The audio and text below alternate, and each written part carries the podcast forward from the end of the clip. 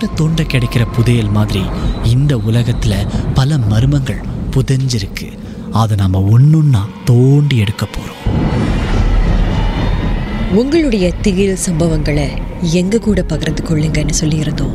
அந்த திகில் சம்பவங்களை நாங்க ஒண்ணுன்னா சொல்ல போறோம். கேளுங்க. ஹாய்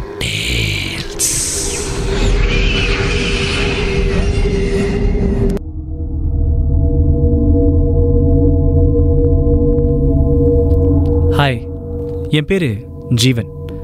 எனக்கு இந்தியாவில் நிறைய சொந்தக்காரவங்க இருக்காங்க. அதனால் ஒவ்வொரு ஆண்டும் ஜூன் ஹாலிடேஸ் டிசம்பர் ஹாலிடேஸ் வந்துருச்சுன்னா விடுமுறை காலத்தில் நிச்சயம் நாம் இந்தியாவுக்கு போயிடுவோம். அப்படி ஒரு முறை நான் விடுமுறைக்காக என்னுடைய சொந்தக்காரவங்க வீட்டுக்கு போயிருந்தேன். பல முறை அவங்க வீட்டுக்கு போயிருக்கேன். ஆனால் இந்த முறை அது வேற மாதிரியே அமையுங்கிறத நான் கற்பனை செய்து கூட பார்க்கலங்க. எப்போதும் போல் அவங்க வீட்டுக்கு போய் சேர்ந்தோம். முதல் நாள் நல்ல மகிழ்ச்சியாக இருந்துச்சு. சாப்பிட்டோம் முறையாடினோம் சந்தோஷமாக இருந்தோம். இரண்டாவது நாள் திடீர்னு வீட்டில் இருந்த எல்லாரும் ஷாப்பிங் போக போகிறேன் அப்படின்னு சொன்னாங்க.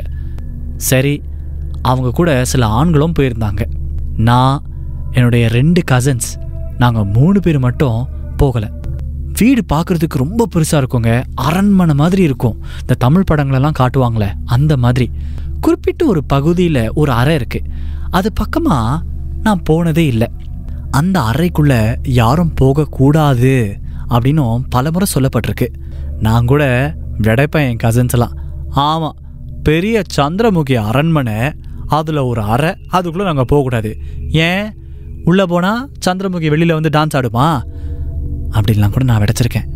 ஆனால் அது தப்புன்னு இப்போ தான் எனக்கு தெரியுது. என் கசின்ஸ் வேண்டாம் வேண்டான்னு சொல்லியும் கூட அந்த அறைக்குள்ளே நான் போனேன். ரொம்ப அசுத்தமாக இருந்துச்சு. எங்கே பார்த்தாலும் தூசி ஸ்பைடர் வெப் அப்படி இப்படின்னு அடசலாக இருந்துச்சுங்க. ஆனால் அந்த அறைக்குள்ள ஒரு நாக்காளி ரொம்ப அந்த பழைய நாக்காளி மாதிரி இருக்கும் பார்க்குறதுக்கு. இந்த பாட்டிமார்கள்லாம் உட்காந்துக்கிட்டு ராக் பண்ணுவாங்கள்ல அந்த மாதிரியான ஒரு நாக்காளி நானும் நினச்சேன் இவ்வளோ பெரிய அறையில் ஒரே ஒரு நாக்காளி இப்படிப்பட்ட ஒரு அறைக்குள்ளே என்னை வர வேண்டாம்னு சொன்னாங்களா? என்ன லூசுத்தனமாக இருக்கே அப்படின்னு எனக்கு ஒரே கிண்டல். ஆனால் அப்போ தான் நான் எதிர்பார்க்காத ஒரு விஷயம் நடந்துச்சு.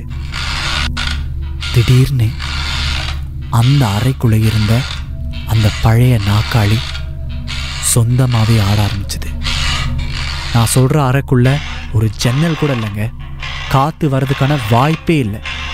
அப்படி இருந்தும் அந்த நாக்காளி நகர்ந்துச்சுன்னா அந்த ஒரு கணம் எனக்கு எப்படி இருந்திருக்கும்னு நினச்சி பாருங்க. திரும்பி பார்க்காம ஓடினேன். கதவு சாத்திட்டு வெளியே வரேன். என் கசன்ஸ்லாம் சிரிக்கிறாங்க என்னை பார்த்து. நாங்கள் தான் அப்போவே சொன்னோம்ல உள்ளே போகாதுன்னு. எதுக்கு போனேன் இப்போ பார்த்தியா பயந்துட்ட?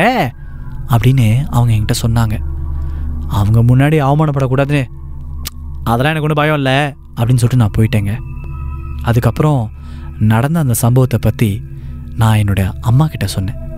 எங்கள் அம்மா ரொம்ப கோவப்பட்டாங்க.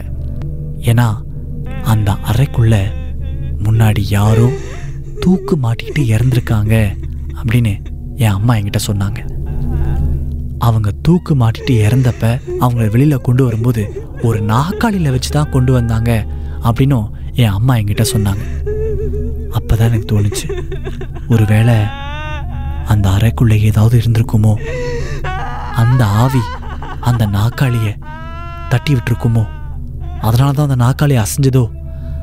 அதை பார்த்தா நான் பயந்து வெளியில் ஓடி வந்தேனோ? அப்படின்னு எனக்குள்ள நிறைய கேள்விகள்.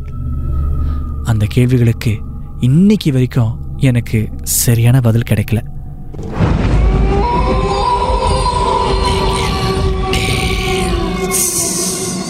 இந்த உண்மை சம்பவங்கள் உங்களுக்கு ஒரு பொழுதுபோக்காக அமையணுக்காக தான் தயாரிக்கப்பட்டிருக்கு. அப்படி இதை கேட்கும்போது உங்களுக்கு ரொம்ப பயமா இருந்துச்சுன்னா தொடர்ந்து மற்ற மற்ற பாகங்களை கேட்காதீங்க. திகில்